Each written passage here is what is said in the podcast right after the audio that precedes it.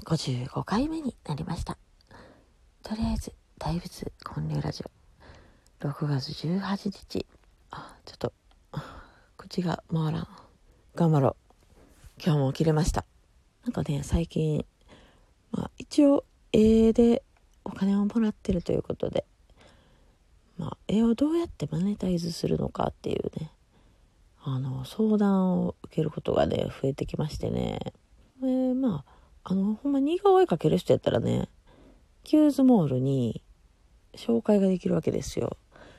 でまあ月1回でもね入れるんやったらね入ってほしいっていう形なんですね、まあ、やっぱり同じ人がずっとねおって売り上げ安定するっていうのもあんねんけど、まあ、新しい人がね来てなんていうんですかね、育てたいみたいなね、そういうところもね、あの、私が育てるとかではなく、まあ、あの、私たちを、こう、取り仕切ってる人がいまして、で、新しい人をね、そう、活躍してもらいたいというのがね、あるみたいなんで、まあ、もし似顔絵描ける人いたらね、あの、私に連絡くれましたら、安倍のキューズモールに入っていただけます。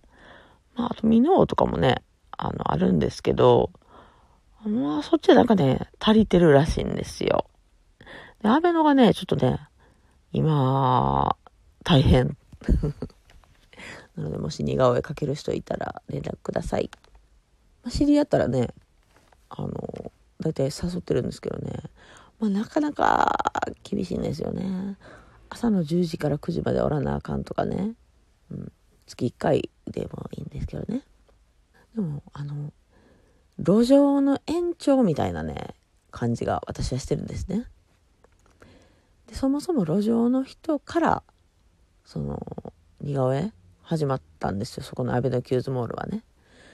あの、まあ、ある方が、えー、路上でポエムを書いてはったんですよ。筆文字でね。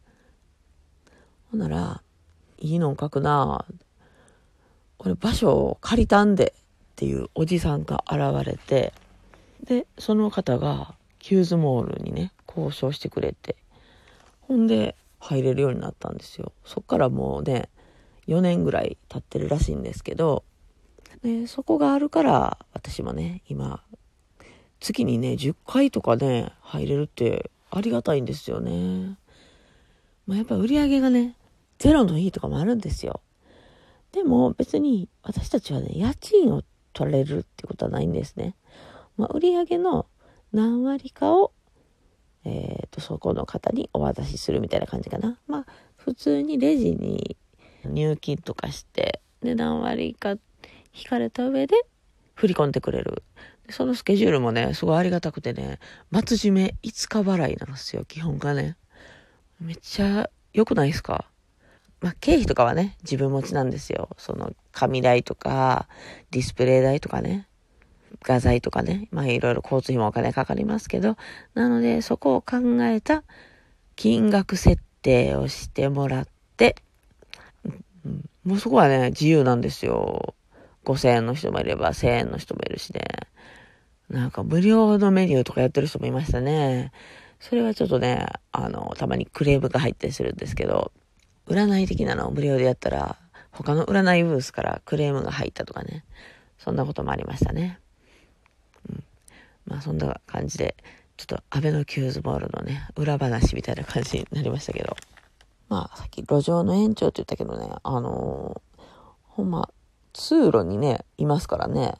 あと、コンセントと Wi-Fi があるんですよ。だから、で、まあ一応空調もある。うん。雨でも全然 濡れへん。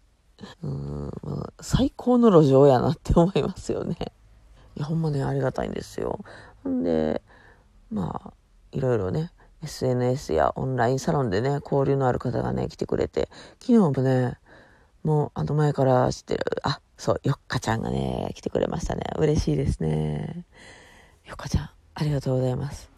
お話がね、できるのもね、やっぱ嬉しいですし、ほんなと昨日ね、西のサロンに入ってる方、会ったことない人がね、たまたまツイッターをね、見て来てくれましたね。あ、それも嬉しいですね。まあ、なかなか SNS でね、顔知らん人にね、会うわけですよ。で、飲食店とかだったらね、ちょっと行きやすくないですか？でも私たちみたいなね、こう生活必需品ではない、え？ってね、ちょっとハードル高いじゃないですか。必要ない人にはね、全然必要ないものですから、それでもまあ、立ち寄ってくれるっていうのがね、すごい嬉しいですね。で、まあ、あの、褒めてくださるのがすごい嬉しいです。昨日もよかちゃんがね、あの、私の絵の、なんだろうな、バランス感覚やったかな。それが、うん、好きって言ってくれてね。あ、なるほどなーとか思ってね。バランス感覚はね、多分ね、あるんですよ。あの、デッサンはね、そこまでうまくないんですけどね。そういうバランスを取るのがね、まあまあ得意なんやろうなって思いますね。あとはもう、可愛く描くのがね。それはね、めっちゃ得意ですね。なんで可愛くない似顔絵描くんってね、思いますからね。あの、可愛くない似顔絵を描いて売ってるとこあるじゃないですか。あの、観光地とかでね。頬骨が出てる人をね、めっちゃ頬骨出したりね。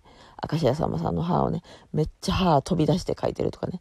もう私はああいうのがね、許せなくてね、似顔絵始めたっていう経緯がありますので。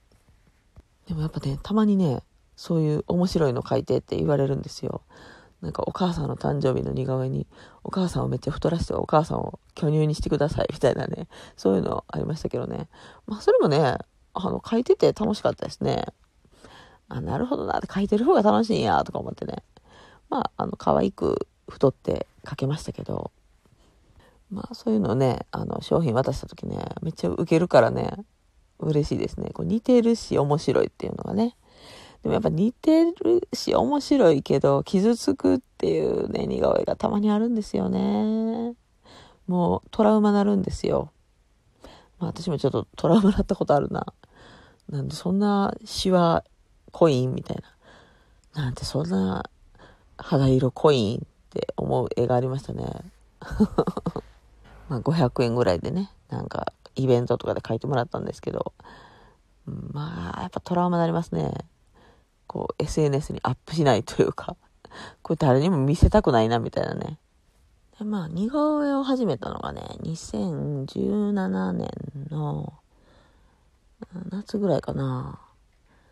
で、キューズモールに入ったのが2018年の7月なので、もうね、うん、2年、2年半ぐらいか。キューズモールやったら2年になるんですね。早いなぁ思いますね。